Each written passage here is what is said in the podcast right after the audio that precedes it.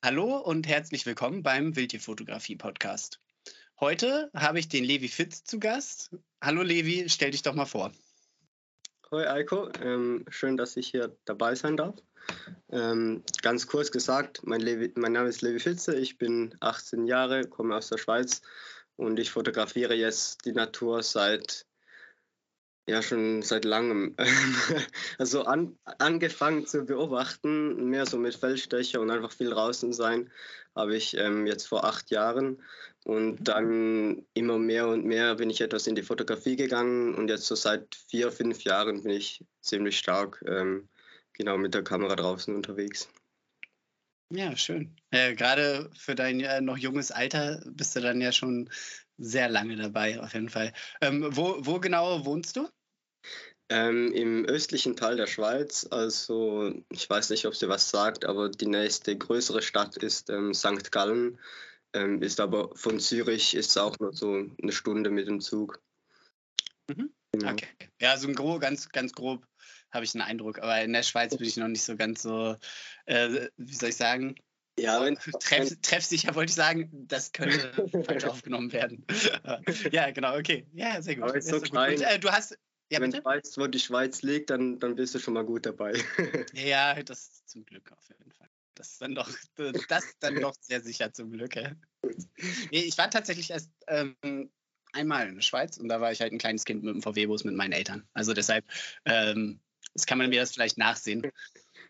Auf jeden Fall. Aber es ist ja einiges, auf jeden Fall hat sie ja einiges zu bieten. Du wohnst ähm, recht ländlich. Du hast mir ähm, vorne vorher erzählt, dass äh, der, du den äh, Landwirt erwartest, der vor, vor deinem Fenster mäht.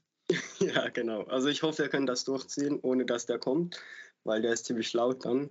Ähm, ja. ja, ich wohne, ich wohne in einem relativ kleinen Dorf. Ähm, bin aber von hier in 15, 20 Minuten bin ich in der Stadt, ähm, wo ich auch meine Ausbildung mache. Also ich habe so ja, relativ städtlich, städtliches und aber auch, ähm, wie sagt man, ländliches, ländliches Umgebung. Ja, ja so, so suburban oder sowas. Ja.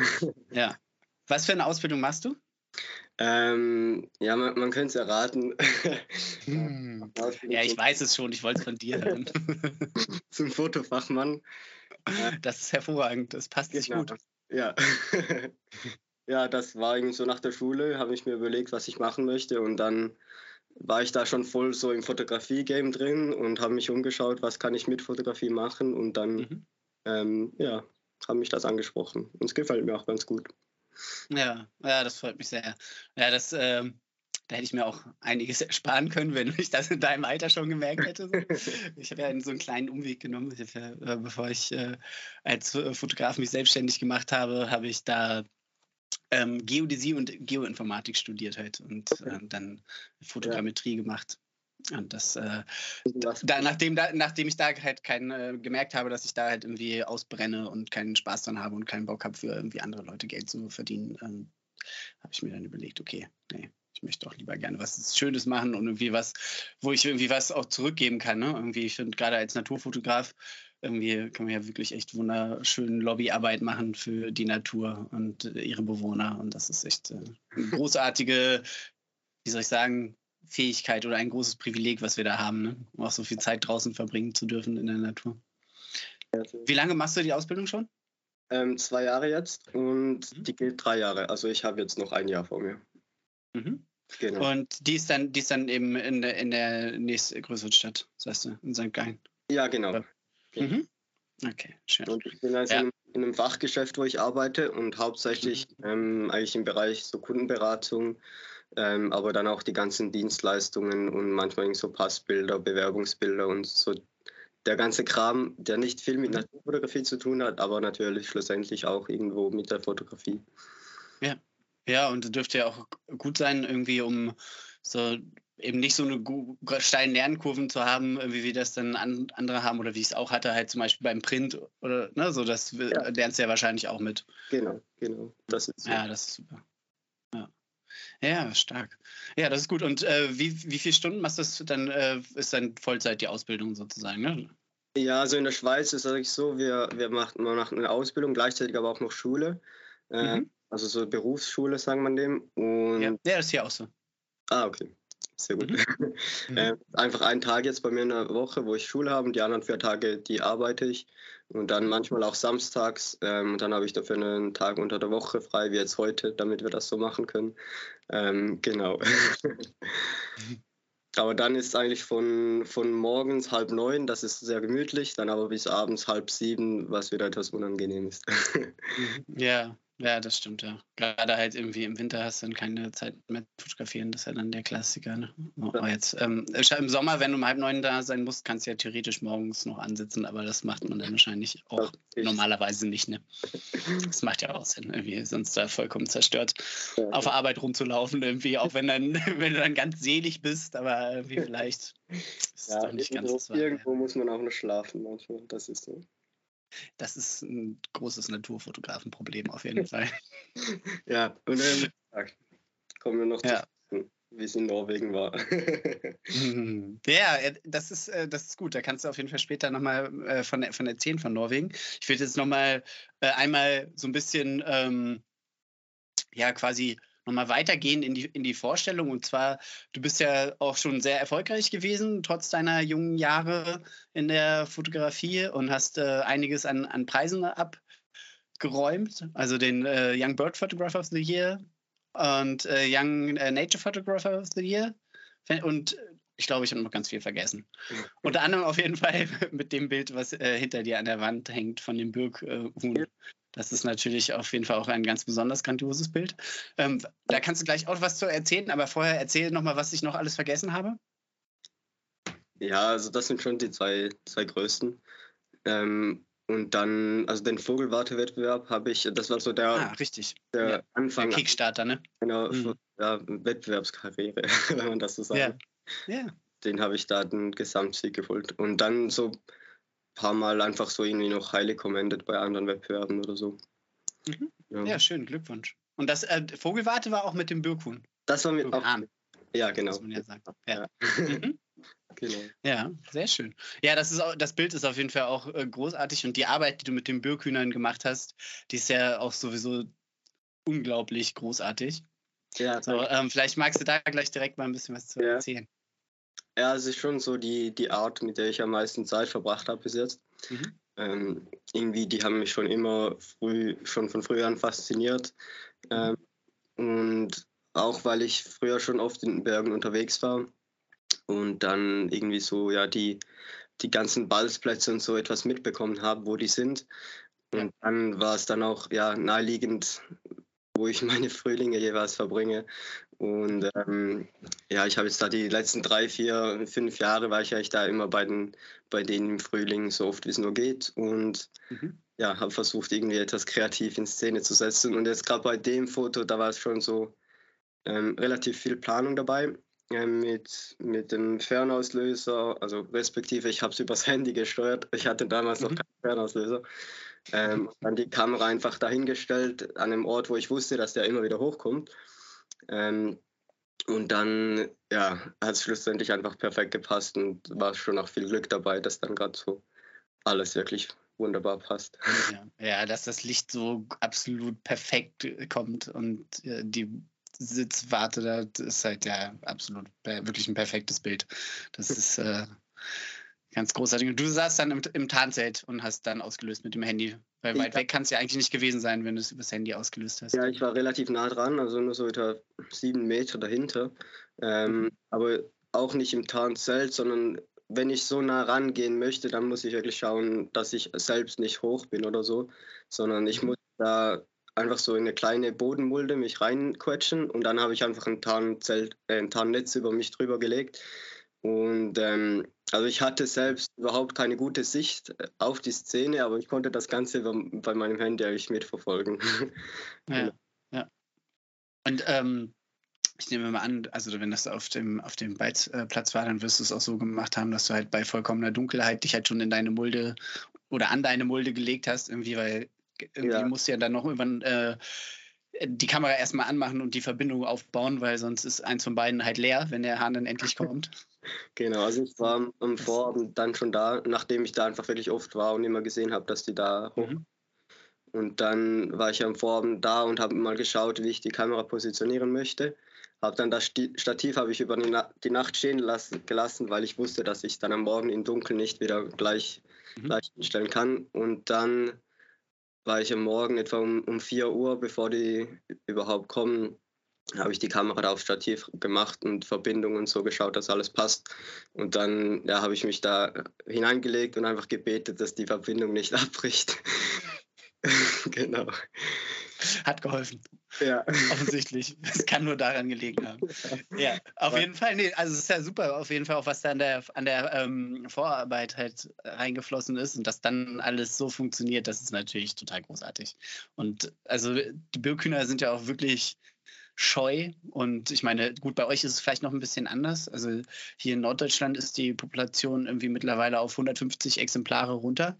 Und ähm, da, ist, da sieht dann die Ballzeit so aus, dass da irgendwie ein Hahn irgendwie rumgubbelt ein bisschen und dann, ähm, also das sind die so, die machen so Sounds immer nur so gubbel, gubbel, gubbel, ksch, ksch, ksch, so, für die, die das nicht gehört haben. Und das ist halt äh, ziemlich fantastisch. Aber bei uns war es halt echt dann ziemlich einsames Geschehen und wenn man Glück hat, dann sind vielleicht nochmal irgendwie ein, zwei Hände oder so, aber dass es halt so Kämpfe oder irgendwie sowas gibt wie auf den Balzplätzen, irgendwie wie in Schweden oder Norwegen, wo dann irgendwie auch mal irgendwie Dutzende Böghühner und Hähne sind. Ne? So, das ist ja, aber ich weiß gar nicht, wie, wie, wie ist das bei euch? Wie stark frequentiert sind die, die Balzplätze ja. da? Also ist so, ich, nur in den Bergen natürlich, in den ganzen Mooren gibt es mhm. nicht mehr, aber in den Bergen, überall so bei der Waldgrenze, da ähm, in, der, in der Höhenlage sind die eigentlich schon relativ häufig. Mhm. Ähm, und dann, jetzt ist schon wieder eine Fliege hier. ja, Sie attackiert dich natürlich auch sofort, ne? Garstig. Genau. Ähm, und ja, dann gibt es da so Ballsplätze, wo man, also ich habe jetzt so drei, vier, wo ich weiß, ähm, dass immer was läuft, wobei die auch teils also sehr, sehr nach Region abhängig, ähm, ob da wirklich was läuft oder nicht. Jetzt beim einen, der war vor drei Jahren noch sehr gut besetzt und ist jetzt, diesen, diesen Frühling war da schon wieder ziemlich wenig los. Also ähm, in so Regionen, wo Tourismus stark äh, jetzt auch Corona ähm, aufkommt oder einfach allgemein irgendwelche Freizeitaktivitäten, da ähm, ja, leiden die schon auch drunter. Ähm, ja. Aber da, wo die noch etwas abgelegen sein können, da sind dann auch schon mal 20 Stück auf dem Ballsplatz, wenn es gut kommt. Okay, ja gut, das ist schon schön. Das macht schon richtig Freude auf jeden Fall, ja. Sind dann schon, also die sind schon scheu. Also wenn man jetzt einfach, also einfach reinläuft, geht nicht. Oder wenn irgendwann Wanderer oder so daherkommt, dann ist dann auch, ja, auch frei. Hm. Ähm, aber wenn man sich da wirklich gut tarnt, dann kann man schon relativ nah ranliegen, weil die sind schon auch so in ihrem Film drin und dann kommt ja auch nicht alles. Ja. ja. Ja, klar. Ja, wenn die Baldstimmung da ist. Ne? Aber ähm, ich habe das jetzt gerade gar nicht auf dem Schirm. Wie ist das mit den, mit den, ähm, also die machen ja verschiedene Muster sozusagen. Ne? Also eben einmal dieses Rumgubbeln, wo sie dann so hin und her laufen und machen und dann machen sie so Hüpfer und dann machen sie so richtig kleine Flugkunststücke. Ja. Und dann gibt es ja eben auch die, die Kampfszenen zwischen zwei Hähnen. So. Genau. Die konnte ich jetzt persönlich eben noch nicht beobachten. Aber die äh, kommen dann auch bei, den bei so großen Kamp Kampfplätzen, sage ich schon, ne? bei Plätzen dann vermutlich eben auch vor. Und du konntest die, äh, konntest du die auch schon festhalten? Oder? Ja, mehr oder weniger. Also mhm. da, wo ich jetzt unterwegs war bei den Ballsplätzen, in der Regel, da sind die nicht so fest am Kämpfen. Mhm. Ähm, deswegen leider ist das ist schon noch so ein Bucketlist-Shot, der noch auf der Liste ist. Aber ich habe sie mhm. so im Ansatz kämpfend. Ähm, und oftmals, bei mir ist es wirklich so, dass die dann einfach so gegenüber stehen und immer wieder so Scheinangriffe machen und so hin und her gehen ja. und sich aber gar nicht so richtig ähm, angreifen. Und wenn sie sich dann angreifen, das ist so einmal und das ist dann in zwei Sekunden vorbei. ja. Ah, okay. Also relativ ja. kurze Sache da ist bei mir. Okay. Ja, aber es ist ja schön, dass sie es überhaupt machen und dass, halt, ja. dass sie quasi noch, wenn auch angedeutet hat, dass irgendwie eine vollständige Balzritual zeigen. Ne? Das ja. zeigt ja schon, dass die Population halt noch irgendwie wesentlich besser funktioniert. Ja. Das ist ja sehr wertvoll. Also hier, hier wie bitte? Ich stelle mir das schon traurig vor, so ein einzelner Bierkan in der, in der Landschaft, der da vor sich hinwalzt. Das war sehr traurig auf jeden Fall, ja, genau. Und also ich bin da ähm, über den, ähm, also Verein zum Schutz der Lüneburger Heide, beziehungsweise über die Tiho Hannover rangekommen. Also die wir haben da auf Wildtierforschung machen die da und ein Freund von mir, der schreibt da seine Doktorarbeit über die Birkhühner beziehungsweise über den Einfluss von Touristen auf die ähm, Bewegung der Birkhühner. Und es ist halt tatsächlich so, dass da, wo halt irgendwie viel Tourismus in der Lüneburger Heide ist, dass die sich da zurückziehen. Und die sind halt schon sowieso so in, in der geringen Stückzahl nur noch vorhanden, dass die quasi auch einen unglaublichen Aufwand beim Prädatorenmanagement machen. Also das heißt, dass die eben Habichte ähm, jagen, dass die Füchse jagen, dass die Wildschweine jagen, eben alles, was den ähm, Burghühnern oder den Gelegen von denen irgendwie gefähr äh, gefährlich werden kann.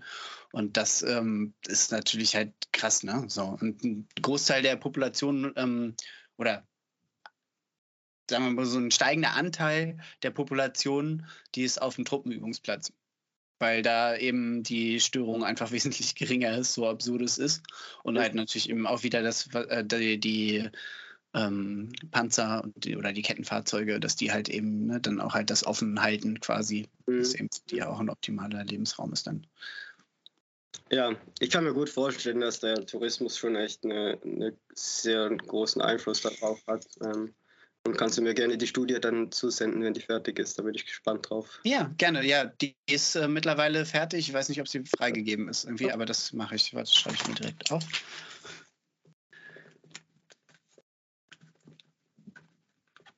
So, dann.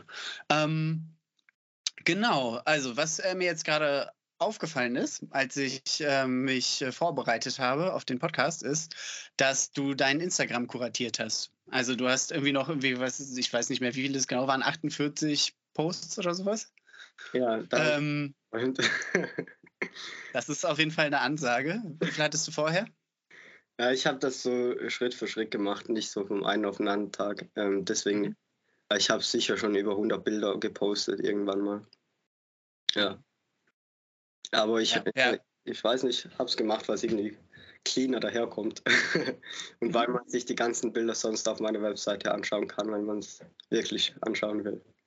Du Fuchs. Ja, nee, das ist, tatsächlich, das ist natürlich tatsächlich gut. Das ist ja tatsächlich auch irgendwie eine Schande eigentlich, dass man irgendwie seine, seine Bilder eben in einem riesen Konzern zur Verfügung steht, damit Leute auf der Plattform von denen halt rum ähm, sich rumtreiben. Das ist ja eigentlich für uns als Fotografen da wesentlich äh, sinnvoller, die eben auch auf die Website zu locken, auch wenn es natürlich auch, ähm, ja, wie soll ich sagen, also es ist natürlich ein größerer Aufwand und die, man muss die irgendwie auch hinlocken erstmal. So, ist, und dafür sind, ist natürlich dann Social Media nach wie vor halt total gut.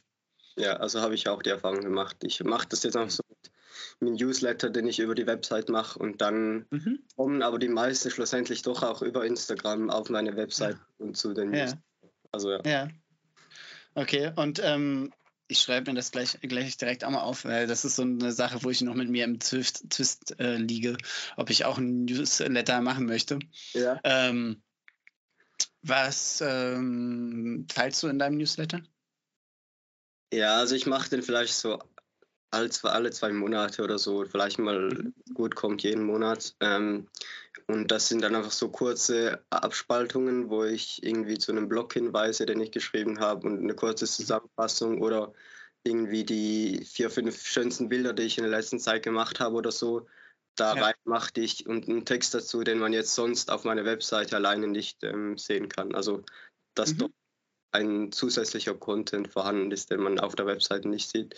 Ähm, aber das ist jetzt nicht so ein Riesending. Ähm, ja. Ich habe mir das nur mal so versucht aufzubauen, damit ich jetzt schon, ja, oder man kann, glaube ich, schon die Leute etwas besser aneinbinden und die interessieren sich dafür auch. Und ich bekomme dann auch immer wieder mal die Frage, wann der nächste Newsletter kommt und so. Mhm. Ähm, und man kann sie dann auch viel einfacher irgendwie informieren, wenn man jetzt wieder den neuen Kalender oder so rausbringt.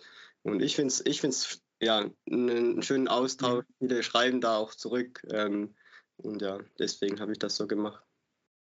Ja, stark. Ja, das ist gut. Also es ist tatsächlich ähm, auch ein sehr guter also Hintergedanke und Einsatz, also dadurch, dass du wirklich auch einen Mehrwert ähm, da generierst für die Ab Abonnenten von dem Newsletter, das ist natürlich schön. Und weil für mich war es halt so, dass ich da noch keine klare Linie für mich gefunden habe und das als reines Marketing-Tool, wo ich halt irgendwie mit, ähm, ja, weiß ich nicht, wo ich mir dann auch so eine Aufgabe, sag ich mal, ans äh, Bein mitbinde. So, da, das wollte ich halt nicht. Ne? So, sondern wenn, dann irgendwie würde ich es halt nur machen wollen, wenn ich halt ein Konzept habe, so ja. wie du das jetzt irgendwie für dich äh, überlegt hast. So, ne? Dann macht es dann Spaß und Sinn. Ja, genau. Also ich hatte am Anfang auch so reingeschrieben, so jeden Monat ein Newsletter und so. Und dann irgendwann habe ich das rausgenommen. Dann habe ich gesagt, ja, ist jetzt auch nutzlos, wenn ich mir dann Druck mache, den jetzt dann noch irgendwie irgendwas zu schreiben, noch irgendeine Spam-E-Mail rauszubringen. Und jetzt kommt ja mhm. einfach, was passt. Ja, ja, sehr gut. Ja, was mir ähm, in deinem Instagram aufgefallen ist, das ist natürlich jetzt auch der Mehrwert der Kuratierung an der Stelle, dass äh, jetzt natürlich natürlich die Highlight-Bilder da sind und dann aber, dass da halt auch schon so eine Bildsprache bei dir deutlich wird. Also so der zum einen ähm, hast du irgendwie, nutzt du halt Licht total gut, irgendwie dann Vordergrundelemente, mhm. sondern so dramatische Stimmung auch, ne? Viel so Silhouetten und irgendwie Gegenlicht und das ist schon richtig stark auf jeden Fall.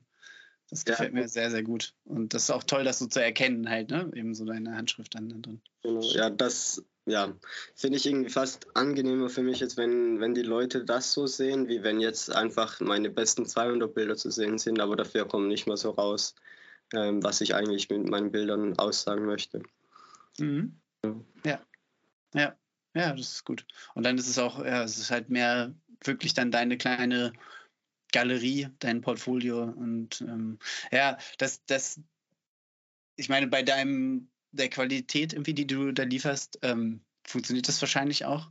Auf der anderen Seite hat Instagram ja immer wieder diese Nervereien halt mit den Algorithmen, die sich ändern und ähnlichem. Und ähm, hat das, hast du da was gemerkt, dass sich da was geändert hat jetzt irgendwie dadurch, dass du die ähm, dich da anders aufgestellt hast?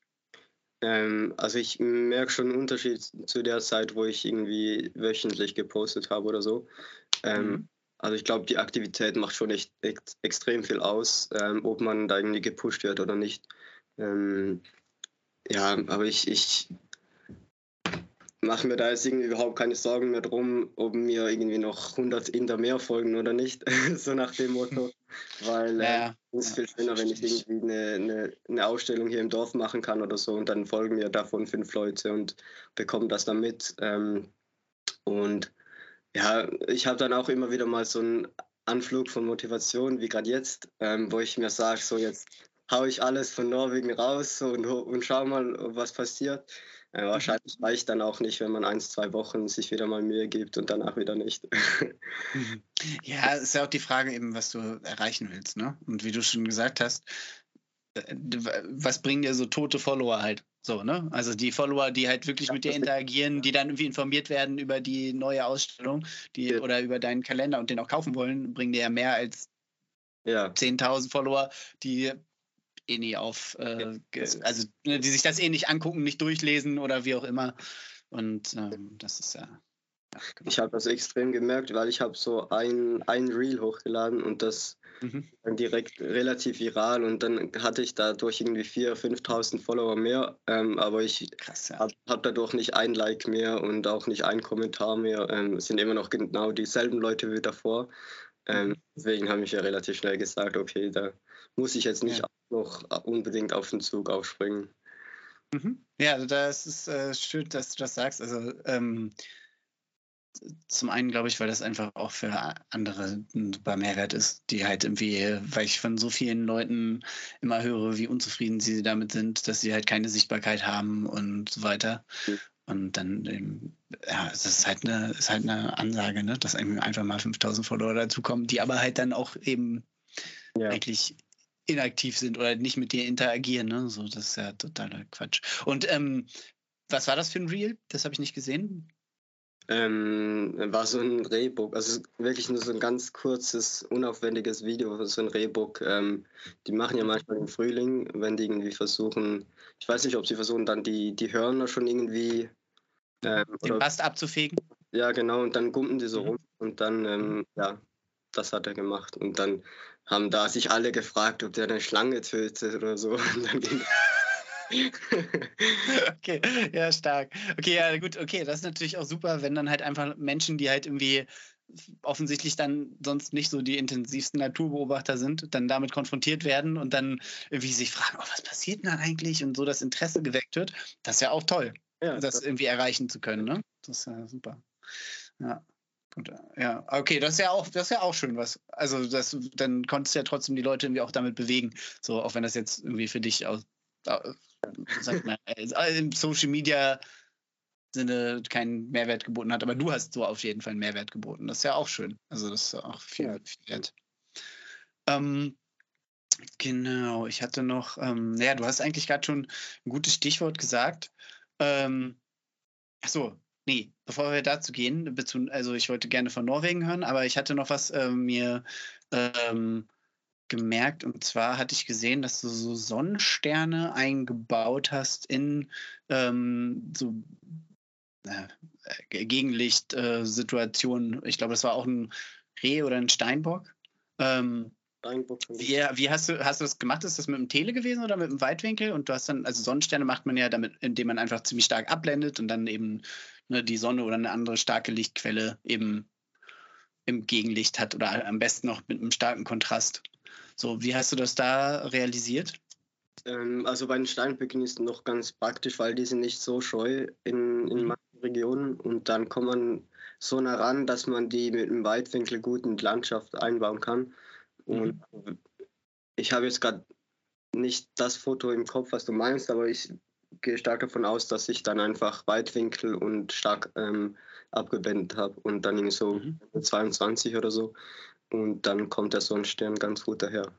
Okay, also das ist wirklich einfach die Nähe dann gewesen. Also ich habe das Bild halt auch nicht mehr hundertprozentig vor Augen, aber es war mir halt hängen geblieben, dass halt quasi das ähm, Tier eben als Silhouette ganz dunkel und dann so zwischen den Beinen oder an den, an den Beinen irgendwie sah man dann halt diesen Sonnenstern so durchkommen und das sah ja. halt super cool aus. Und da hatte ich mich halt gefragt, mit wie viel Brennweite das äh, gewesen sein kann.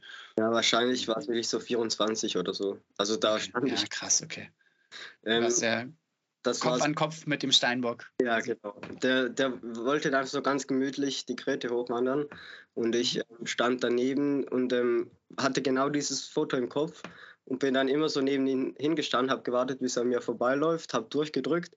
Dann habe ich schnell durchgeschaut, habe gesehen, hat noch nicht funktioniert, muss ich wieder an ihm vorbeirennen, habe wieder gewartet, bis er wieder, wieder vorbeigelaufen ist. Ähm, beim dritten Mal oder so hat es dann geklappt. Und ja da war die Sonne auch noch so hoch, dass der, der Sonnenstern noch so halb hinter dem Bein sein musste, dass der wirklich mhm. als Stern daherkam.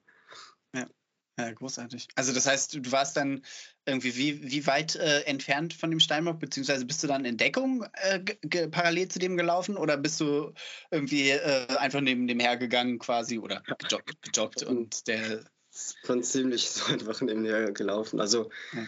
ähm, ja, der war da jetzt wirklich überhaupt nicht scheu und dann ähm, war ich vielleicht fünf Meter oder so neben dem. Ja, okay. Ja, cool. Ja, ich habe, ähm, ich war im Hohe Tauern Nationalpark in Österreich unterwegs und das war meine, waren meine ähm, hochalpinen Erfahrungen quasi. Ja. und ähm, da, da haben die Steinböcke, die waren halt total unkooperativ. Aber da waren halt auch tatsächlich relativ viele ähm, Touris unterwegs, weil das halt ähm, super sonnige Herbsttage waren, einfach, wo gefühlt halt jeder, der laufen konnte, irgendwie auf dem, auf dem Berg wollte. Ja, klar. Und da sind die. Ja, halt, also da waren, waren 200 Meter oder so das nächste, wo die, wo die mich an sich rangelassen haben. Ne? So, und das ist ja das kommt extrem drauf an. Also es gibt auch Gebiete, wo, wo ich schon die Erfahrung gemacht habe, dass die direkt weggehen. Ähm, mhm. Ich glaube, es hat sehr viel damit zu tun, ob die bejagt werden in einem Gebiet oder nicht. Ja, ja. Also wenn die in dem werden, dann, dann können die gut auch mal auf 100 Meter davon gehen. Das ist schon so. Ja, ja genau. Und da war auch noch das Problem, dass die halt die, ähm, die Räude hatten halt irgendwie und dann, äh, oder ja genau, auf jeden Fall der Bestand irgendwie ziemlich ja. stark irgendwie sie dezimiert wurde durch Krankheitsbefall. So. Und ich meine, es war Reuter, aber die ähm, würde ich jetzt die Hand nicht für ins Feuer legen. Und das äh, hat eben nach, also ich war da mit den Rangern unterwegs, ne, und die haben halt das da halt auch nicht hingekriegt, irgendwie, dass wir näher rangekommen sind. Einfach weil die einfach das Jahr nicht kooperationswillig waren, sage ich mal. Ja. Also die haben da schon auch durchaus andere Erfahrungen gemacht. So eine, ja, habe ich, hab ich vielleicht auch einfach ein bisschen Pech gehabt. Ja, musst du mal in die Schweiz kommen. Ja, das mache ich gerne. Aber erst erstmal steht nochmal Österreich im, im äh, Herbst an und ja. dann. Ähm, oder, oder ich äh, nutze das gleich, wenn ich eh schon so weit im Süden bin. Das ist ja doch ein Stück. Naja. Ähm, genau. Ach ja, genau, das wollte ich auch noch fragen. Also, beziehungsweise ist das Birkhuhn-Bild ähm, hinter dir, das ist ja auch mit einem Weitwinkel aufgenommen. Mhm offensichtlich. Und ähm, das ist mit, ähm, das hattest du, glaube ich, vorhin nicht gesagt. Wie viel Millimeter war das auch? Also ähm, das war mit dem 16 bis 35 ganz raus auf 16 Millimeter. Ja, okay. Ja. ja. Also ich, ja, das ist natürlich das, wirklich perfekt gelaufen. So, das war ja. mir gerade nochmal eingefallen. Ja, war so ein Meter neben dem Hahn. Ja, genau, klar. Ja. Sonst kann das nicht so aussehen.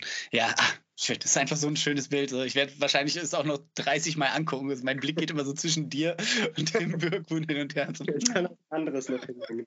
ja, genau. Habe ich ja noch abgelenkt an dem, danke.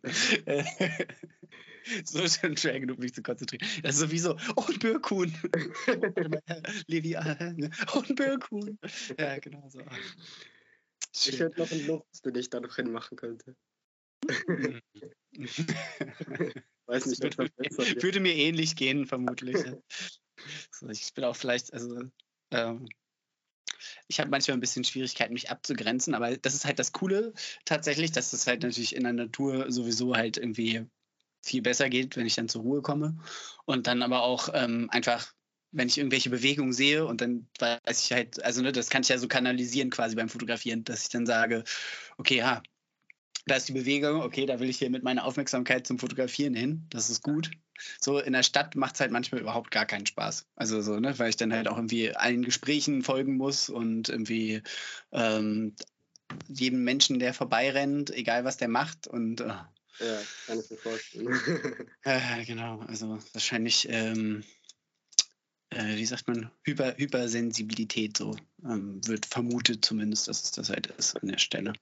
Und äh, es äh, war auch jetzt erst so in den letzten Jahren, dass sich das rauskristallisiert hat. Ja. Und ähm, als ja. Aber habe ich schon auch etwas. Also ich fühle mich schon auch wohler ähm, draußen mit meinen Steinblöcken hm. als in der Stadt. Hm, das kann ich mir vorstellen, ja. Klar. Ja, und dann aber die, ähm, da ist ja dann das ähm, Arbeiten im Fotoladen natürlich auf jeden Fall auch, ähm, ja, sag ich mal, herausfordernd möglicherweise, oder? Also so der Ruhe, Ruhe wirst du da dann ja auch nicht haben, so in, in der City und äh, Tool beim Verkauf und. Das hat was. Also ich ähm, ja. habe mich dafür entschieden schon auch, weil ich mich dem etwas stellen wollte und ähm, nicht ja. nur hier auf dem Land sein wollte. Ähm, ja. Aber ja, drei Jahre und dann ist dann auch mal gut für den Moment, denke ich. Mhm. Genau. Und hast du, hast du äh, da, da Pläne für danach? Möchtest du dann ja. irgendwie weiter im, im, in der Welt der Fotografie irgendwie dein, dein Geld ja vermutlich auch verdienen, ne? Ja, wäre schon mein Ziel. Ähm, ich habe schon mhm. viele Pläne. Ähm, kann ich noch nicht allzu viel dazu sagen, weil noch nicht alles so ganz fixiert ist, aber kommt bestimmt was Cooles. Genau. Mhm, da freue ich mich drauf. ja, gerade hast du ja ganz, äh, hast du ja schon angedeutet. Du hast jetzt ja gerade eine spannende Reise da hinter dir. Und zwar warst du in Norwegen. Erzähl da doch mal ein bisschen von. Ja, sehr gerne. Ähm, ja, Norwegen war schon so ein Wunschland seit langem von mir. Mhm. Ähm, und ich hatte da auch schon zwei, drei Kollegen, die ähm, denen das auch so ging und die da mitkommen wollten. Dann kam irgendwie Corona und so immer was dazwischen und mhm. hat es jetzt diesen Sommer endlich geklappt. Ähm, mhm. Und wir sind mit dem Zug da hoch, hochgefahren und waren jetzt, ja, zehn Tage etwa waren wir da. Ähm, und hatten so unsere gewissen Vogelarten, die wir einfach ablichten wollten. Ähm, also war ich schon sehr spezifisch auf, auf Vogelfotografie, weniger Säugetiere. Ähm, mhm. und dann waren wir zuerst zwei Tage lang ähm, bei den Doppelschnepfen. Äh, die haben mich schon stark an die, die Bierkähne mit ihrer Walze erinnert. Ähm, auch so im Hai drin und dann nur ist noch cooler, weil die eigentlich die ganze Nacht durchbalzen. Also das geht, geht abends los bis am Morgen. Ähm, ja, könnte ich mich daran gewöhnen. 24-7 fotografieren, keine Pausen mehr, kein genau. Schlaf. ja, war schon echt ein cooles Erlebnis. Und dann ja. ähm, nach den zwei Tagen da im Heid ähm, also die erste Nacht war wirklich nicht schön. Da hat es die ganze Zeit geregnet und du kennst diese Heiz ja, die sind alles andere als wasserdicht. Ähm, mhm. und dann musste also, man. Wenn du sagst Heid, dann meinst du damit halt so ein Tarnzelt. So das war so ein, ja, genau, so ein aufklappbares Tarn, Tarnheit. Ähm, und da drin mit dem Schlafsack, ähm, ja. Ja, ja. Sehr nass. Ja. ähm, dann die zweite Nacht war deutlich besser und ähm, danach blieben wir nochmals in der Region und ähm, weil wir am Vortag schon, schon Sperbeeulen da gesehen haben und haben dann wirklich die ganze Nacht lang eigentlich die Sperbeeulen verfolgt und ähm, konnten dann auch die Jungen, die Jungen entdecken. Mhm. Und ja, das war auch so eine, eine Zielart. Ähm, dass dann gerade so gut klappt, hätten wir nicht damit gerechnet. Ähm, aber ja, war wirklich genial. Und dann sind wir etwas weiter wieder zurück. Also wir sind eigentlich von Oslo gestartet, haben da ein Mietauto genommen, sind mhm. relativ weit in den Norden gefahren und dann jetzt wieder etwas weiter zurück in den Süden. Mhm. Ähm, und wir hatten so einige Locations, die uns ähm, Terje Kolas gegeben hat. Weiß nicht, ah, ja, schön. Mhm. Ja, klar. Ähm, und das war wirklich cool, weil ansonsten so ohne wirklich das Wissen, dann wären wir wahrscheinlich einfach an die ganz normalen 0815 ähm, Standorte gegangen und so konnten wir doch auch noch so, wir hatten einen oder anderen ähm, Insider-Tipp genießen und ja. Ähm, ja, ging so an irgendeinen Bergsee noch, wo wir dann noch Spornammer ganz cool fotografieren konnten und ähm, mhm. ja, Alpenstrandläufer im Prachtkleid, Falkenraubmöwe und so. Und danach Spannend. sind wir in den Dovrefell Nationalpark. Mhm. Der sagt den meisten wahrscheinlich wieder etwas. Da war es leider einfach so, dass es wirklich die ganze Zeit voll geregnet hat. Ähm, mhm. Und Ärgerlich. wir uns dann entschieden haben, da eigentlich nur eine Nacht zu bleiben und einen Vormittag mhm. ihn zu suchen. Ähm, haben wir dann auch gemacht, da wirklich im größten Nebel und Regen und hatten die dann so auf 200 Meter oder so ähm, ja, drei Bilder habe ich, glaube ich, oder so gemacht. Du meinst Moschusochsen? Ja, genau, ja. habe ich gar nicht mhm. gesagt. Ja. für mich mhm. ist die ja, bei Dovrefjell ist halt ja mit denen schon verlinkt, für die, die es halt kennen, für die, ja. die es nicht kennen. Ähm, da geht es meistens um Moschusochsen. Da gibt es schon auch noch andere Tiere, Gerüchten zufolge, aber. Genau. die, die Verbindung hat mich, hat mich, so, hat mich, hat mich irgendwie so angebrannt, Moschusochsen und Dovrefjell. Absolut, absolut. ja, ähm, okay. Und dann, ja, waren wir da nur eine Stunde oder so und sind dann zurück ähm, und dann noch nach ähm, Ründe gefahren zu dieser Vogelinsel, die ja. auch sehr bekannt ist. Und ähm, ja, waren da noch zwei Nächte und haben uns den Papageientauchern und so weiter gewidmet. Und mhm. dann ging es dann auch schon wieder zurück mit dem Zug. Ähm, ja, vielleicht noch spannend, also die Zugfahrt, die ging alles in allem ähm, über 65 Stunden, weil wir so, un, also hin und zurück. Sportlich. Weil wir dann ja. so lokale Züge dann noch teils nehmen mussten, weil irgendwie die einen Züge nicht gingen, weil wir den reservieren hätten müssen, aber wir das nicht ja, ah. gecheckt mhm. haben und dann, ja. ja. Das ist schon mal ein guter, guter Hinweis auf jeden Fall. Ja. so, aber, was total lohnenswert ist eigentlich, denn dann sollte man sich schon informieren, welche Züge kann man einfach so nehmen. Ähm, ja, ja, reden ist ja auch nicht unbedingt mit, ne? Also ist ja bei uns klar, gibt es irgendwie auch irgendwie gibt es ja auch mal irgendwie Sitzplatzbindung oder wie oder was, ne? Also, aber dass es irgendwie generell nicht möglich ist, hätte mich jetzt auch, also wäre ich nicht drauf gekommen. Und äh, wie kam das? Also habt ihr euch jetzt, ähm, hast du, hast du schon äh, einen Führerschein oder ihr? Hatte keiner von euch einen oder wollt, habt ihr euch bewusst für einen Zug entschieden? Ja, also habe ich jetzt auch okay, gar nicht gefragt. Ähm, in Oslo haben wir dann ein Auto gemietet, ähm, ah, ja. mhm. weil die zwei Kollegen, die mitgekommen sind, die sind beide ein Stück älter und die können beide fahren. Mhm. Ähm, selbst den dabei zu lernen, aber ich habe noch nicht den, den Führerschein. Und deswegen war es. wichtigere Dinge. Zum Beispiel Naturfotos halt. ja, ich auch. Und solange man noch ja. Kollegen hat, die einen zu den Locations fahren. ja, ja.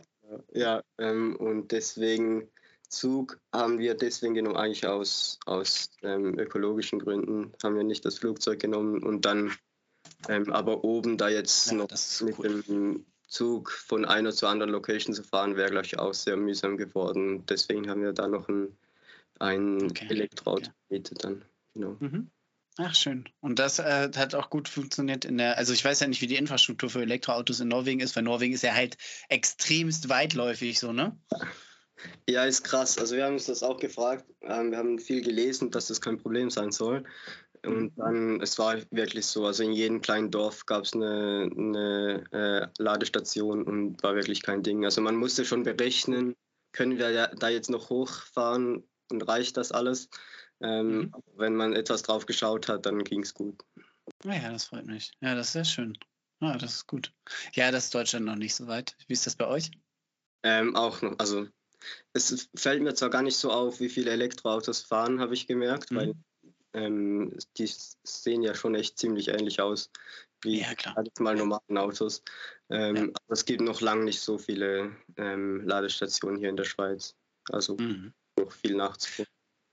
Ja, ja. Ich meine jetzt so in, in Hannover, in der City, ähm, da gibt es halt schon, naja, jetzt an jeder Ecke ist vielleicht ein bisschen übertrieben, aber da gibt es schon einige Ladestationen. Aber hier halt irgendwie in der Kreisstadt oder in, ähm, ne, in Döteberg selber, also ich wohne halt auch in einem kleinen Dorf mittlerweile wieder und wir haben halt hier 350 Einwohner, da gibt es halt natürlich keine öffentliche Ladestation halt so, ne? Also da haben irgendwie drei Leute, haben irgendwie eine irgendwie bei sich halt in der Terrasse oder so oder halt im Carport, ne? Und dann ähm, da funktioniert es dann halt, also sonst äh, ja. Also, da, ist da, geht da noch einiges. Und ich weiß ja nicht, da ich es halt nicht mache, ne? ich weiß ja nicht, wie das ist bei, bei Überlandfahrten ähm, sozusagen. Also wie da die Versorgung ist. Ich glaube, das ist schon, ist, ist schon, ist schon einigermaßen okay. Da ist echt viel passiert in den letzten Jahren, aber es ist halt, es hat halt auf jeden Fall auch noch offensichtlich Lücken. Und ich hatte mich jetzt halt dann gefragt, wie ist es halt, ne, in den Bergen? Genau, ja, also es ging jetzt da ganz gut, aber ich denke, ähm, ja, ähm, gibt schon viel nachzuholen. Ähm, und gerade als Naturfotograf ist es wahrscheinlich immer noch ziemlich schwierig, weil man oft eben genau in diesen abgelegenen Gegenden unterwegs ist. Ja, ja, genau, mit Sicherheit. Ähm, ja. Jetzt habe ich gerade einmal. Ah ja, genau, Berge. Das war das Stichwort, wo ich gerade dran, dran hing. So, sehr gut. Ähm, und zwar hatte ich mich gefragt, wenn du sagst, du bist irgendwie halt, du gehst, äh, gehst immer auf die Berge. So, ähm, die Schweiz besteht jetzt auch nicht nur aus Bergen, aber es ist halt schon ja. eine andere Nummer als hier, wo der Deister irgendwie vielleicht mal 100 Meter äh, hoch ist, das höchste Gebirge was und dann, okay, der Harz ist halt irgendwie zwei Stunden weg, aber das ist halt ein Berg, ne, der über 1000 ist und der Rest ist halt so, das sind halt keine Berge. So, ja. halt, was ist das heißt? Also kannst du dann mit dem Fahrrad irgendwie fährst du irgendwie ein bisschen und dann kraxelst du einen Berg hoch oder musst du schon irgendwie auch dich irgendwie, weiß ich nicht, ein bisschen länger in den Bus setzen oder wer äh, dich, dich also, fahren oder mit dem Fahrrad eben eine Stunde fahren, oder? Ähm, da wo ich jetzt wohne, muss man sich so vorstellen, ist jetzt nicht einfach flach, sondern das sind eigentlich nur Hügel. Ähm, mhm. Also ich wohne auch mitten so zwischen zwei Hügeln drin, ich sehe nur Hügel. ähm, und dann das ist so wie der Vorläufer eigentlich von den Bergen jetzt. Und ja. wenn man da jetzt ja, eine halbe Stunde fährt, dann kommt man eigentlich schon zu den Bergen. Ähm, und dann gibt es halt so ganz viele, also gibt die Alpen natürlich und dann wieder so kleinere Berge ähm, außenrum. Und ähm, also jetzt gibt es so ein Berggebiet, das ist, ja, wie gesagt, mit dem Auto eine halbe Stunde und dann bin ich bei den ersten Berghühnern, äh, 45 ja. Minuten. Und mhm ja, äh, in der Regel muss ich schauen, ob ich jemanden finde, der mich da hinfahren kann. Ähm, mhm. Sonst geht es auch mit ÖV, muss, dann muss ich einfach noch viel weiter hochwandern dann. Ähm, und ich habe es aber auch schon mit dem Fahrrad gemacht. Also es geht alles. und Nicht dann, schlecht. Das ist dann endlich mal Einsatz. ja, das Verrückteste bis jetzt war, glaube ich, ähm, nach der Arbeit zurückgekommen und dann irgendwie so in der, um na, nachts um elf habe ich mich entschieden, jetzt noch hochzugehen. Und dann bin ich mit dem Fahrrad ähm, vier Stunden hochgefahren, dann zum Balzplatz gewandert und ich kam gerade so eine halbe Stunde, bevor es losging, kam ich da an und konnte mich ähm, einrichten. Wow. Okay. Das ist eine Ansage. Jetzt komme ich mir unglaublich bequem und faul vor gerade. Ist aber auch der Standard. Also ja. War jetzt wirklich das Extremste. Und ähm, aber ist cool, wenn man es man kann schon sagen, sage ich vor der Haustüre, mehr oder weniger. Ja, ja ich, genau. also es ist halt nicht ganz vor der Haustür schon, würde ich sagen. Aber es ist schon, es ist schon also be bequem, relativ bequem in Reichweite, ne? Also das ist schon. Ist ich merke den Unterschied extrem. Ähm, alles, was, ich sage es mal, zehn Kilometer weg ist, ist schon sehr weit weg eigentlich, weil ich mache ja oder eigentlich schon zwei Kilometer, weil der Umkreis, in dem ich mich einfach von hier aus bewege, ist wirklich gerade so ein Kilometer vielleicht rund ums Haus. Ähm, und deswegen ist es schon nicht vor der Haustüre, weil es gibt ja, okay, Gebiete, die sind eigentlich relativ nah dran, aber da war ich einfach noch nie, weil man kann ja nicht alles irgendwie abdecken. Ähm, aber ja, die Gebiete in den Bergen, die kenne ich dann so und weiß einfach genau dahin möchte ich und dann ähm, ist im machbaren Zeitrahmen. Ja, ja. Finde ich, das finde ich auch total schön. Also, das ist auch, finde ich, total erstrebenswert, halt, dass ähm, man es auch oder dass wir es als Naturfotografen halt auch irgendwie schaffen, uns halt irgendwie ne, in die Region, in der wir leben, irgendwie einzuarbeiten und das kennenzulernen und dann irgendwie die Plätze zu finden, regelmäßig hinzugehen in den verschiedensten Lichtsituationen und irgendwie ne, nicht nur, sag ich mal, so ähm, Spot-Hopping sozusagen ne, ja. be betreiben, so, und halt das äh, und sich halt auch so Motive zu erarbeiten, einfach auch so wie du das jetzt mit den Bökühnern gemacht hast, ne, fünf Jahre, so, mhm. das ist natürlich auch der Wahnsinn halt, ne. Ja, also ich merke auch extrem, wie schnell man bequem wird, weil ähm, jetzt in der Ausbildung, ich habe über das ganze Jahr habe ich fünf Wochen mhm. Ferien zum Beispiel und man muss sich das extrem gut einteilen und dann denkt man sich schon ja. so, ja jetzt zwei Wochen Ferien ähm, möchte ich jetzt nach Norwegen und einfach möglichst effektiv möglichst viele ähm, Vögel fotografieren oder möchte ich zwei Wochen hier in den Wald gehen und mal schauen, was ich finde und dann ja muss man das schon auch irgendwie so sehen, dass ich jetzt im Moment nicht so viel hier draußen unterwegs bin, sondern schon versuche, die Zeit möglichst effektiv zu nutzen. Ähm, aber vor der Ausbildung gerade noch, da war ich wirklich im Frühling eigentlich immer vor und nach der Schule draußen und da kannte ich dann auch drei, vier Fuchsbauten, die gleich hier in der Umgebung waren und dann das war schon cool, ja. Ja, schön. Ja, genau, klar, so viel, so viel Zeit kann man natürlich auch nicht immer investieren ja. und es ist natürlich auch ähm, wie soll ich sagen, legitim, ne? dann irgendwie sich das auch zu gönnen, einfach mal an einen Hotspot zu fahren, wo man weiß, okay, so man kann jeden Tag fotografieren, bis die Speicherkarte glüht, so ungefähr. Ja. Und das ist natürlich noch, äh, noch legitim. Und ich, ich finde es gerade total cool, dass wie du das oder ihr das gemacht habt, dass ihr das dann halt aber ähm, also mit, mit, mit dem E-Auto und mit dem Zug gemacht habt, das ist halt schon richtig cool, weil ich habe halt irgendwie so einen alten Skoda Fabia, der ist halt irgendwie, der verbraucht nicht wahnsinnig viel, der ist auch nicht wahnsinnig schmutzig, aber es ist halt trotzdem, ne, dass ich mir halt denke, so. Ja, klar. Es aber ist halt irgendwie, ne, irgendwie, wie, es gefällt mir halt nicht, dass ich, um Tiere zu fotografieren, ja, fahr, zu fahren, ne, halt erstmal die Umwelt voll mölme, so. Das finde ich halt richtig, finde ich halt richtig scheiße, auf Deutsch gesagt, so. Ja. ja ich verstehe, was du meinst, aber auf der anderen Seite muss man auch irgendwie sehen, ja, schlussendlich, ich denke ich, ähm, kann man für Unsinnvolleres ins Auto steigen. Ähm, ja, sicher, klar. Ja, nur halt, also irgendwie, ne, ich versuche das dann halt immer so zu machen, dass ich halt irgendwie ähm, äh, bündel sozusagen, ne? Also dass ich halt sage, ich mache halt irgendwie gleich drei Tage am Stück an einer Location und dann ähm, habe ich halt irgendwie erstmal ein bisschen Zeit zum Ankommen, Scouten, irgendwie dann irgendwie ein paar coole Plätze finden und dann irgendwie auch Ne, eben durch Wiederholung hat man ja auch einfach die Chance, irgendwie die Fehler vom Vortag in Anführungszeichen wieder gut zu machen ne? und dann zu wissen, ja gut, okay, irgendwie, wenn der Wind daher kommt, dann setze ich mich halt irgendwie an den, an den Platz, damit irgendwie die, weiß ich nicht, Hirsche ähm, dann eben genau an mir vorbeilaufen irgendwie, ne? Wenn, weil dann muss er erstmal den Wildaustritt finden, wo die irgendwie rein und rausgehen im Wald oder ähnliches halt. So, und das. Ähm, ja, also das habe ich auch gemerkt. Macht mir Spaß. So, wenn man nur an den Wochenenden oder so Zeit hat, dann ist man dann Tag, denkt so, man könnte da so viele gute Sachen machen, aber man weiß, man kommt erst in der Woche wieder dazu und dann ist die ganze Situation wieder komplett anders und dann, dann ist schon cool, wenn man die Möglichkeit, das irgendwie, Möglichkeit hat, das irgendwie so aneinander zu binden. Ja, ja, voll. Ähm, was, was mir, genau, mir ist noch eine Sache eingefallen zu deinem Norwegen-Trip. Du hast jetzt heute die ähm, Bilder von der Sperbereule, war ne? Genau, ja. Ja, gepostet. Und da war auch wieder ein Bild dabei, was einfach zum Zungeschnalzen. Also das, wo die, wo die halt in, in dem äh, diesem goldenen Abendlicht ist und ganz äh, so, ne, so dezent unterbelichtet, würde ich sagen. Und die Leuchte wird halt so angestrahlt. Ach, also, das ist echt großartig. Und du hattest vorhin gesagt, dass die, ähm, dass ihr der, ähm, was hattest du, hinterhergelaufen seid oder die gejagt habt oder so? Die gejagt hast du, glaube ich, nicht gesagt. Aber so sinnbildlich, ihr konntet die halt irgendwie der, der folgen, der Eule. Und die hat euch dann zu den Jungen geführt auch? Oder ist das, sind das verschiedene Eulen gewesen, verschiedene Individuen einfach und ihr seid in die zufällig dann rein? Ähm, also es war so, wir haben am Vortag haben wir die zwei, zwei adulten Vögel gesehen und dann wussten wir ungefähr, wo die sind. Dann sind wir wieder hingegangen und haben die wiedergefunden und dann haben wir die Jungen, haben wir eigentlich deswegen gefunden, weil die einfach die ganze Zeit rufen. Ja, ähm, die Bettelrufe.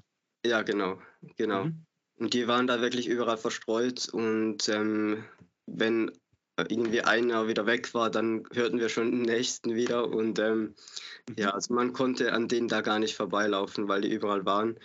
Und die, die adulten Vögel, die waren jetzt eigentlich relativ einfach zu fotografieren, weil die so vertieft drin waren zu jagen, ähm, dass sie einfach immer oben drauf saßen auf den Spitzen. Das war mhm. etwas unpraktisch, weil man nie irgendwie auf Augenhöhe kam oder so. Ähm, aber dafür kam, haben wir die immer gut gefunden und die ließen sich dann auch nicht mhm. stören, wenn die da irgendwie ähm, eine Maus im Visier hatten oder so. Ja. Ja, meine Erfahrung mit den ähm, Sperlingskreuzen hier ist, das ist ja auch eine boreale Art, die, dass die halt einfach auch von Menschen sich einfach nicht, ähm, wie soll ich sagen, stören lassen halt. Ja. Das ist halt einfach auch eine richtig coole Erfahrung. So, wenn die halt direkt neben einem jagen, die Eulen und ja, ich bin. So, die, für die sind wir halt ein Wildschwein oder sowas, ne? Ja, für mich war das schon speziell, weil, ähm, also ich kenne von hier, kenne ich so Waldkauz, Waldeule und so. Ähm, mhm. Und da habe ich so noch nie was Vergleichbares erlebt. Und dann war schon so unglaublich cool, als wir die da gesehen haben. Und dann, als sie runtergestochen ist und nach einer Maus ge gepackt hat, das war schon so, wow, die macht das jetzt direkt vor uns irgendwie. Aber da oben ist das, glaube ich, so das Normalste. ja. ja, auf jeden Fall, ja. Das äh, möchte ich auf jeden Fall auch gerne nochmal überleben. Also ich habe äh, erleben meine ich, ich habe die jetzt einmal zufällig in, in ähm, als ich in Polen war, eine gesehen und das, ähm, die hat da zwischen den Bäumen aber gejagt und ja. ist halt quasi ne, von quasi von Baum zu Baum. Und das war etwas komplizierter, die zu ähm, fotografieren. Ja. Ähm, das war aber ganz witzig, weil die quasi überall ihre Rupfplätze hatte. Ne? Also die hatte sich halt dann eben an den Vögeln da verköstigt und das ähm, ist halt auch ein bisschen, ein bisschen spooky. Aber das war auch eine tolle Erfahrung schon. Irgendwie überhaupt halt eine Tag, tagaktive Eulen sind halt einfach der Hammer halt. Also ein Sperlingskauz hattest du doch aber auch. Ich erinnere mich irgendwie an so ein Bild irgendwie vom, von einem Sperlingskauz im Schnee von dir. Ja, das ähm, ist schon eine Weile her, genau. Ähm, ja. Wir haben bei uns auch Sperlingskreuze, ähm, auch in den Wäldern, äh, mhm. Bergwäldern, wobei die sind relativ schwer zu finden. Ähm, und da hatte ich, ein, also ich wusste, ich weiß einige Orte, wo es die gibt. Und da hatte ich mal die Zeit im Winter und bin wirklich drei Tage lang, habe ich die jeden Morgen früh gesucht. Und dann ähm, war ich wirklich den ganzen Vormittag, oder Vormittag mal unterwegs. Und am Morgen früh in, der besten Zeit, als ich äh, erwartet habe, dass die ruft, ähm, war da gar nichts los. Und dann irgendwie so um halb zehn ähm, saß die plötzlich völlig unerwartet neben mir. Und so ja auf Augenhöhe im Schneefall. Ähm, ja, das ist so das einzige gute Bild, was ich von der Art bisher machen konnte, aber möchte ich definitiv auch mal noch mehr Zeit damit verbringen. Ja, das ist auch ein, ein ja. guter Auftrag auf jeden Fall. Und das Bild ist halt einfach der Hammer. Also, ne, das ist da richtig, richtig schön. Echt schon auch ein cooles Portfolio von denen. Ja, auf jeden Fall. Ja, das ist auch echt großartig, halt die Population hier in der Lüneburger Heide, die ist ähm, auf jeden Fall lässt sich auch ganz gut foto fotografieren. Nur halt zum Beispiel diese Bilder, was ich ja tatsächlich noch nicht einmal gesehen habe, eben, dass die auch mal oben in den ähm, Tannenspitzen oder so sitzen halt, ne? Oder überhaupt irgendwie in den in ganz ganz ganz oben drauf, ne, dass die halt irgendwie mal ein bisschen im ähm, irgendwie so in der Abendsonne irgendwie oder so sitzen, das habe ich halt noch nicht erlebt. Tatsächlich so, die sind halt irgendwie immer ähm, irgendwie wenn ein bisschen schönes Abendlicht war, dann saßen die halt irgendwo im Schatten. So, okay. so, weil halt der Wald auch so dicht ist halt einfach ja, an der Stelle, ja. ne, wo die sich aufhalten. Ja. ja, bei mir waren die schon oft dann ähm, auch auf der Spitze oben drauf. Mhm. Ja. Wie, wie, also hier, hier ist das, die sind ähm, meistens in, im, im, Mischwald irgendwie und gerade auch dann ähm, ist, er, ist es relativ dicht so und dann irgendwie ganz, äh, also auch ähm, also hauptsächlich Birken, Fichten, so halt ne, so, so irgendwie diese ähm, Pionierarten ähm, und teilweise dann aber auch ja eben richtig ähm, eben wie gesagt richtig dicht so da, und das waren immer die je dichter desto höher war halt die Anzahl der Sperlingskreuze sozusagen, die ich äh, da gefunden habe in den Bereichen halt. Also ne, gerade die, die dichten Re äh, Bestände, das waren halt Reviere dann sozusagen. So. Wie, ist das, wie ist das bei euch? Mhm, ja, habe ich jetzt ehrlich gesagt noch zu wenig Erfahrung, Erfahrung okay. gehabt, dass ich da jetzt so wirklich groß was zu sagen kann. Aber die kommen bei uns schon so in den Mischwäldern vor, aber dann eigentlich hoch bis, bis nur noch Tannenwälder sind. Ähm, mhm. Ja, also es sind, sind schon dichte Wälder, aber dann viel auch so mit Lichtungen. Ähm, mhm. Also jetzt nicht so extrem dicht. Ja. Okay, okay. Ja gut, und, also ich meine, klar, Lichtungen irgendwie gab es da auch mal, aber die haben sich halt da dann eher selten ja. aufgehalten. Ne? Und auch die Bruthöhle, irgendwie, die ich dann da gefunden hatte, die ist halt ähm, ja eben an einem sehr schattigen Plätzchen, wo halt wie so eine Gruppe ähm, größerer Bäume dann zusammenstand halt gewesen. Ne? So, irgendwie das ist halt zwar ab und zu auch mal die Sonne hingekommen, aber wie gesagt, eben keine weder Morgen- noch Abendsonne halt. So, das war, da, da war ich ein bisschen, bisschen traurig an der Stelle. Und was ärgerlichste war, ich habe ähm, die verpasst quasi den Zeitpunkt, wo die Jungen aus der Bruthöhle rauskommen. So, weil die, die sind dann ja quasi ne, eben ganz nah am Boden auch und extremst zutraulich. Genau. Und aber das sind eben nur wenige Tage dann wo sie das machen. Und ähm, ich hatte halt zu dem Zeitpunkt keine Zeit, eben tagelang da rumzucampen mhm. und ähm, darauf zu warten, dass das passiert. Ich hatte irgendwie mit ähm, einem befreundeten Fotografen gesprochen, der macht das halt dann jedes Jahr so, dass er halt, irgendwie, wenn er eine Höhle gefunden hat, dann kann man ja ne, nachgucken, irgendwie im schlauen Eulenbuch, wie lange die eben auf den Eiern sitzen, wie lange sie eben auf den äh, dann eben noch gefüttert werden in der Bruthöhle und so weiter.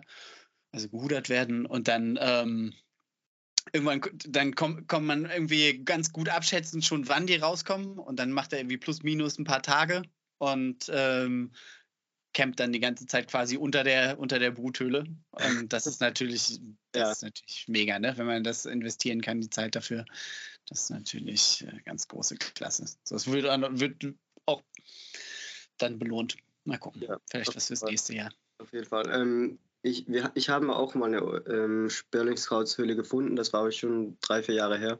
Und mhm. da ging ja auch gerade so. Also ich, ich, war zweimal da dann an der Höhle, war leider nicht so nah von mir. Ähm, und dann in der Zeit, als die Jungen draußen waren, da konnten zwei Kollegen von mir gehen, ähm, aber ich hatte irgendetwas und die hatten sie dann auch so wunderschön, die Jungen, die gerade ähm, Flüge waren. Und ja, bisher sonst noch keine eine Bruthöhle gefunden, aber das wäre schon auch cool die wieder mal. Ja.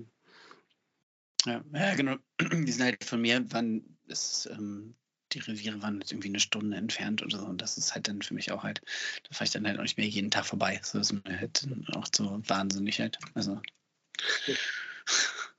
Ja, aber das ist äh, eben, äh, das ist ja eben auch dann äh, Zeit-Commitment, ne? wenn man das, äh, wenn es irgendwie möglich ist. So, und ich habe halt zwei Töchter, hatte ich dir ja vorhin schon erzählt, und die ähm, da stand halt dann auch noch ein Kinderwochenende dazwischen so und dann ja. war das halt durch und dann war es das halt. Ne? Also ich habe die dann wiedergefunden, wie das halt eben ist, ne? wie du schon gesagt hast. So, die waren halt irgendwie in den Bäumen und haben halt gebettelt.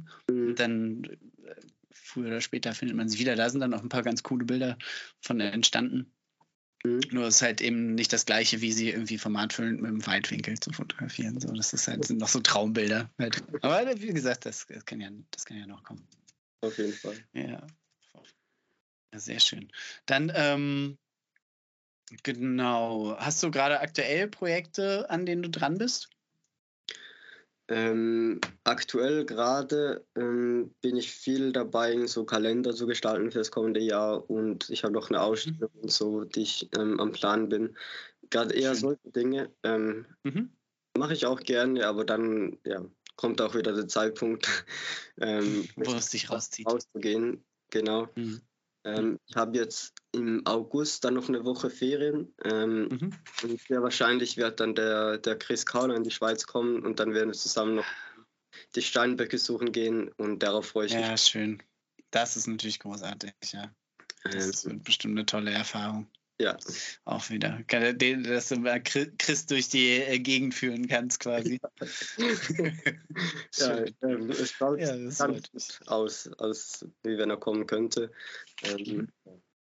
Und dann ähm, werde ich sicher an den Birkhühnern dranbleiben. Ähm, mhm. auch geplant, einen, einen, Film drüber zu machen ähm, über die nächsten zwei, drei Jahre. Aber ja, ist ja, alles in Planung, genau. Ja. Ja, schön. Also im Sinne, ähm, dass du dich auch ähm, so bei der, bei der Arbeit halt filmst oder im Sinne von, dass du wirklich versuchst, also dass, dass du wie eine Naturdokumentation machst über die ähm, Bites und über die Birkhühner allgemein? So teils, teils. Ähm, mhm. Ich habe da das Glück, dass ich mit einer Produktionsfirma das wahrscheinlich machen kann. Mhm. Dann ähm, wird es wahrscheinlich hauptsächlich um die Hühner gehen, aber auch noch etwas ähm, über mich, genau. Ja, oh, schön. Das ist eine tolle Kombination. Und gerade auch, wenn du da ähm, ja, quasi Profis hast, die dich unterstützen und du nicht dich in alles einarbeiten musst dafür, ist natürlich ideal. Ne? Genau. Ja, schön. Und ähm, ja, den Kalender, der, der, hat mir auf jeden Fall auch richtig gut gefallen, deiner. Äh, das ist gut, dass du da schon dran bist. Das ist nämlich was, was ich jedes Jahr wieder schaffe, damit halt viel zu spät anzufangen und mich dann zu ärgern. Äh, das ist gut. Äh, ich habe halt auch gerne immer halt so viele Bilder, die aktuell sind, wie irgendwie möglich dabei. Und das ähm, so dann denke ich mir immer noch, ja, noch, nur noch das und nur noch den und den Trip und dann will ich doch das und das Bild unbedingt drin haben und so. Und dann ist halt die Frage, ob es mit dem klappt oder nicht. Oder? So, ja. Aber das ähm, ist ja auch so eine, auch eine Lernkurve. Ne? Wie viel Zeit nimmt das bei dir in Anspruch ungefähr? Ähm, also es würde viel Zeit in Anspruch nehmen. Aber ich bin einfach sehr, sehr zeitlich limitiert im Moment und deswegen sind das alles solche Dinge, die ich irgendwie versuchen muss, möglichst ähm, schnell durchzubringen. Und ähm, deswegen ja, denke ich einen Tag oder so, oder ja, höchstens, okay.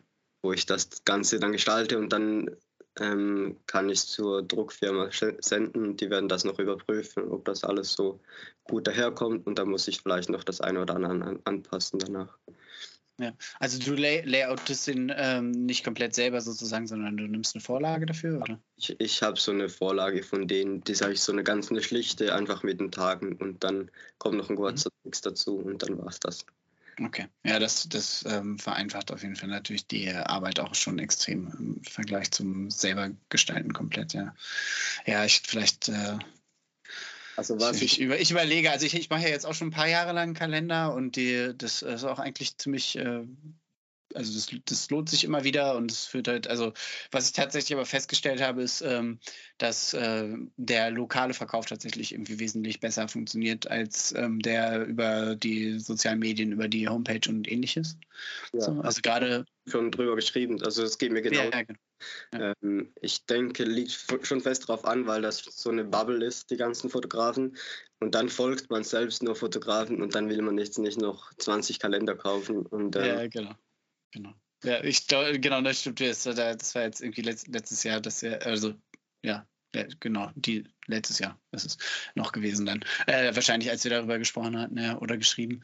Und die, ähm, mh, mm, ja, und also mittlerweile war es dann so, dass eigentlich, wenn ich da was, da, da Werbung in Anführungszeichen für Eigenwerbung gemacht habe, dass dann äh, quasi mehr Leute mich angefragt hatten, hey, wo hast du den Kalender gemacht? Ja, ja. wo hast du den produziert? Und nicht so, äh, kann ich einkaufen? Ja, also genau, wie du gesagt hast, die Naturfotografen-Bubble, ne? Ist so. ja, genau. Aber ist ja auch schön und ist ja auch toll, dass es das äh, gibt und dass da, ähm, also ja, genau. Ich glaube, also manchmal finde ich es auch, auch äh, tatsächlich schwierig und macht mir auch nicht immer Spaß, dass irgendwie äh, alle sich äh, gegenseitig äh, da quasi folgen oder irgendwie auch ja irgendwie teilweise dann sich halt in Wettbewerb zueinander stellen. Ne? Ich meine, das kann man ja auf einem gesunden Maß auch machen, so, und aber ähm, ja, ich finde es ich nicht mal leicht, halt auch gerade weil halt eben ne, manche beliebten Locations halt sehr ähm, überfüllt sind mit Naturfotografen und äh, ich meine, es geht immer noch schlimmer. Also ich habe gestern so ein, so ein Reel gesehen, wo in, ähm, in China an so einem Tempel irgendwie, keine Ahnung, halt so eine komplette Promenade voll mit Landschaftsfotografen waren, so die halt irgendwie wirklich ne, sich auf den Füßen standen gegeneinander, äh, gegeneinander auch, ja, genau. So und ähm, nebeneinander, hintereinander und irgendwie. Oh, ich dachte, ja. wenn jetzt einer an der Seite schubst, ne, dann gibt es so, eine, so einen Domino-Effekt. So klock, klock, klock, klock, klock, klock, klock, klock. Ja, ja, ist schon so. Also ich finde es extrem cool, gibt es so viele Naturfotografen. Ähm, Jetzt auch in Norwegen ähm, habe ich zwei, drei einfach so zufälligerweise getroffen, die ich von Instagram kenne. Ja, ähm, ja sowas ist halt richtig schön, finde ich halt. Ja, finde ich auch, genau. Ja, das ist, so ein, das ist halt eben ein positiver Aspekt. Ja, klar. Und es ist halt einfach auch einfach ein grandioses Hobby und ähm, das äh, gönne ich halt auch jedem, die äh, Natur dazu erforschen. Ne? Jetzt gerade mit äh, Corona war es natürlich halt zum Teil schon krass eben, weil eben viele Leute, die vorher nie in der Natur waren, halt rausgedrängt äh, sind. So, ich glaube, das hat sich mittlerweile wieder normalisiert oder beziehungsweise halt die Leute, die dann da halt raus, die es da rausgezogen hat, so die haben sich akklimatisiert. Ich hatte teilweise wirklich verrückte Sachen, halt irgendwie Leute, die mit Fahrrädern irgendwie über den Dachsbau gefahren sind oder irgendwie Jogger, die irgendwie da rüber gelaufen sind und der Hund ist dann in den Dachsbau rein und wo ich das denke, so, oh, so, das ist doch nicht euer Ernst. Ne? Äh, genau, ja. Ja, also habe ich auch schon, schon solche Dinge erlebt, irgendwie. Ähm, mhm. eine Gruppe Jugendliche, die neben mir auf dem Ballsplatz ein Feuer, ein Lagerfeuer gemacht haben und ähm, mhm. ja, da Party bis früh morgens bis zur Ballszeit gemacht haben. ja. Ah, Mist, ja. Ja, das ist natürlich ärgerlich, ne? Also ähm, wie, wie gehst du damit um dann? Ähm, also, wobei das war jetzt eine Situation, wo ich nicht selbst auf dem Ballplatz lag, sondern da war eine Kollegin von mir. Ähm, ja. Ich lag aber bei einem Ballplatz in der Nähe und ich konnte auf den Ballplatz sehen. Ähm, also ich hatte das Glück, dass eigentlich die Bierkähne waren vor mir. Ich habe aber meine Kollegen da auf dem anderen Walzplatz liegen sehen und ähm, gesehen, dass bei der einfach gar nichts läuft, weil die da auf dem Walzplatz drauf sind. Ähm, und deswegen musste ich da nicht mit der Situation umgehen. Ähm, aber ich glaube, ja. ich wäre schon zu denen gegangen. Entweder hätte ich mich dazu gesessen oder ich hätte gesagt, sie sollen gehen. Ja, ja, genau. Ich meine, das ist halt, das ist halt, äh, ist halt schwierig irgendwie. Ne? Der Freizeitdruck irgendwie auf die Natur nimmt halt auf jeden Fall zu. Und ich glaube, ja, also wenn man einfach freundlich zu den Leuten hingeht und mit denen redet, dann äh, habe ich bisher da zumindest persönlich nur gute Erfahrungen gemacht. Äh, ich habe aber halt auch schon halt beliebig viele schlechte Erfahrungen gehört halt, ne? Irgendwie. Und dann eben aber auch und zum Teil halt eben Fotografen untereinander, die sich dann halt irgendwie äh, Schläge angedroht haben, irgendwie, weil der eine nicht so gemacht hat, wie der andere das wollte und so. Und dann ist halt irgendwie, das, also das finde ich halt richtig schlimm, ne? Also das äh, gut, aber das ist halt, also ich glaube, da ähm, kann halt auch jeder irgendwie ein bisschen ähm, Verantwortung übernehmen und dann irgendwie mal äh, ja, frühzeitig und freundlich eben ne, eingreifen. So. Und dann kann man das ja auch verhindern, dass sich Situationen hochschaukeln und das äh, irgendwie, es gibt eigentlich genug Natur. Noch, noch gibt es genug Natur für alle, würde ich sagen. So. Ich hoffe, wir können auch dazu beitragen mit unserer Arbeit, dass das so bleibt. Und ähm, das wäre auf jeden Fall, also es ist auf jeden Fall für mich auf jeden Fall immer noch eine große Motivation, einfach auch, also natürlich die eigene Freude an der Natur und an Tieren und aber auch natürlich eben die, Genau. Ja, die Lobbyarbeiten, ne? das ist genau. tatsächlich auch nichts unterschätzen, weil es manchmal, manchmal eben, ne, das ist das wieder die Naturfotografen-Bubble. So, manchmal habe ich halt das Gefühl, hauptsächlich eben Leute zu erreichen, die sowieso schon meiner Meinung sind und der Meinung sind, die Natur ist schützenswert. Und das ist, äh, das ist da, da rauszukommen, ist halt natürlich schwer. Und ich glaube, da sind zum Beispiel Wettbewerbe eben eine super Sache für. Eben genau. da habe ich auch. Leute, ja. neue, neue Audi, äh, Audienz, wollte ich schon sagen. Wie heißt das? Neue, also auf jeden Fall mehr neue Menschen zu erreichen. So. Genau. Ja, das ist so. Ähm, finde ich auch cool, weil jetzt eben, wie du gesagt hast, über Instagram, dann teils andere Fotografen und dann sehen es auch nur wieder die anderen Fotografen von dem Fotografen und ähm, jetzt gerade so über, über vielleicht auch mal eben eine lokale Zeitung oder so erreicht man schon andere Menschen dann. Ja, auf jeden Fall, die Erfahrung habe ich auch gemacht, ja. Ja, schön. Ähm, ich habe ähm, noch zwei, drei kurze Fragen für dich. Ja. Und die, ähm, die erste davon ist, was ist dein liebstes Naturerlebnis? Das kann sein, ähm, die mit, mit Fotografie oder ohne Fotografie. Ähm, wähle ich jetzt eins mit Fotografie. Ja. Ähm, ja. Und zwar war das, also wenn ich jetzt so eins rauspicken müsste, was ich schon ungern mache, dann ähm, war es wahrscheinlich, ähm, als ich letzten Herbst ähm, eine Luchsmutter mit zwei Jungtieren beobachten mhm. und fotografieren konnte. Und ja, mhm. daran kommt irgendwie nichts anderes ran. Ähm, es war ja verständlich, ja. Logischerweise schon, lange ein Traum. Schon ein Traum. Ja. Überhaupt mal eine Lucht zu sehen und dann mhm. Ähm, hat es gerade so geklappt, dass ich wirklich über ja, eine Stunde, eine knappe Stunde konnte ich da Seite an Seite mit denen verbringen. Mhm. Und ähm, die fotografieren und beobachten.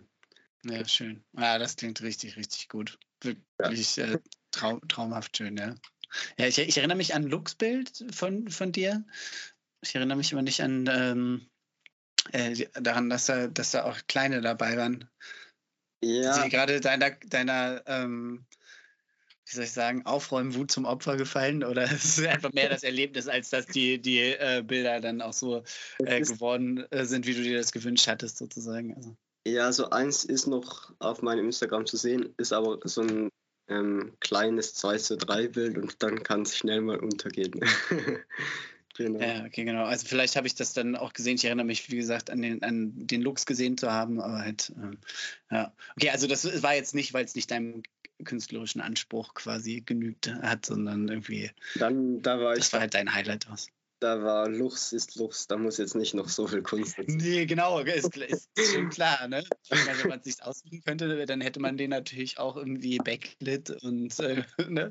Aber ja. muss ja auch mal erstmal realistisch oder darf. Ja, schön. Ja, cool. Ja, das ist natürlich, also das ist wirklich schwer zu toppen, ist klar. Also ja. das ist eindeutig, da würde ich auch überhaupt gar nicht äh, jammern und äh, soll, so sollte das mitnichten wirken. Ja. Nein, das ist echt so richtig, ist halt äh, nicht, einfach nur nicht hängen geblieben. So. Ähm, genau. Dann, ähm, was ist dein liebster Teil deiner Ausrüstung, welcher nicht Kamera oder Objektiv ist? Ähm, ich würde sagen, mein, mein Feldstecher, ähm, den habe ich mhm. auch immer dabei. Mhm. Und kann ich auch nur jedem raten, einen, einen zu haben. Ähm, lohnt sich da auch wirklich einen, einen guten zu haben, weil das macht so viel aus. Also ich würde sagen, mindestens die Hälfte der Tiere, die ich fotografiere, die entdecke ich zuerst mit dem Feldstecher. Ähm, Gerade mit den Vögeln, einfach wenn man da eine Landschaft hat und das so scouten kann, ähm, steht man einfach dumm da, wenn man keinen hat. Also dann muss man da wirklich schon fast auf die Tiere drauf stolpern, dass man die findet. Und mit dem Feldstecher macht es schon echt viel einfacher. Viele sagen dann, ja, ich kann auch durch die Kamera schauen. Ja, geht schon, aber ist einfach so viel unangenehmer, da jetzt gegenüber einem längeren Zeitraum die, die Landschaft abzusuchen. Ähm, deswegen, ja, würde ich sagen, mein Feldstecher. Mhm. Ja, ja, das ähm, kann ich dir auch nur beipflichten. Das ist wirklich ein äh, wertvolles äh, Teil der Ausrüstung. So, das habe ich auch lange unterschätzt, auf jeden Fall. Und gerade wie du sagst, halt, ne, dieses einfach lange konzentriert die Landschaft absuchen. So. Dafür ist es halt eben perfekt. Genau. Und das lässt sich halt auch mit der Kamera nicht so ohne weiteres. Also wenn du irgendwie schon eine Bewegung gesehen hast, dann so, ja. dann kannst du mit der Kamera natürlich auch draufgehen. Aber halt irgendwie, um irgendwie die kleine Bewegung am Waldrand irgendwo zu sehen, das ähm, sehr ermüdend auf jeden Fall. Ja, schön, danke.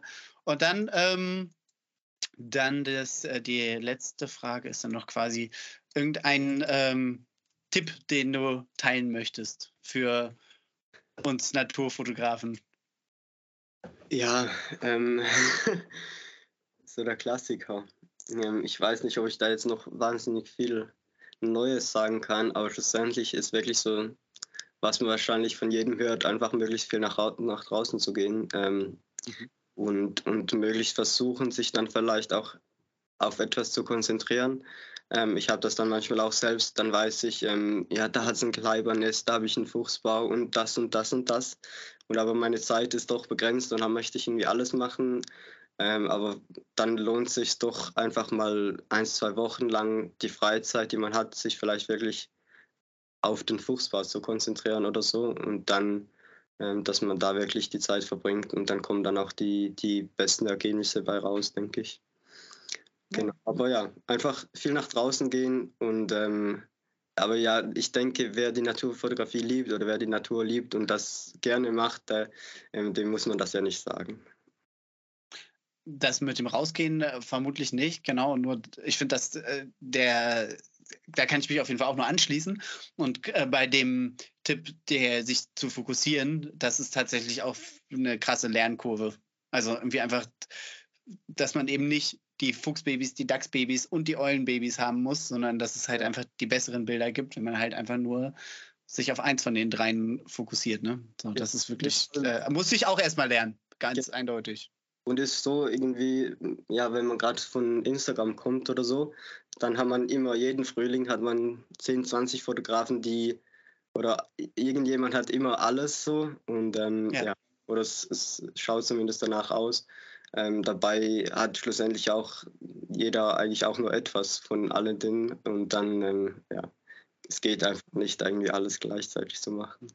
Absolut. Und vergleichen macht sowieso unglücklich. Ja. Das ist halt auch so eine Erkenntnis, die das, irgendwann kommt. Ne? Wenn, sich irgendwie noch jemand beklagt, dass ich fast niemandem folge auf Instagram, dann hier noch eine offizielle Entschuldigung.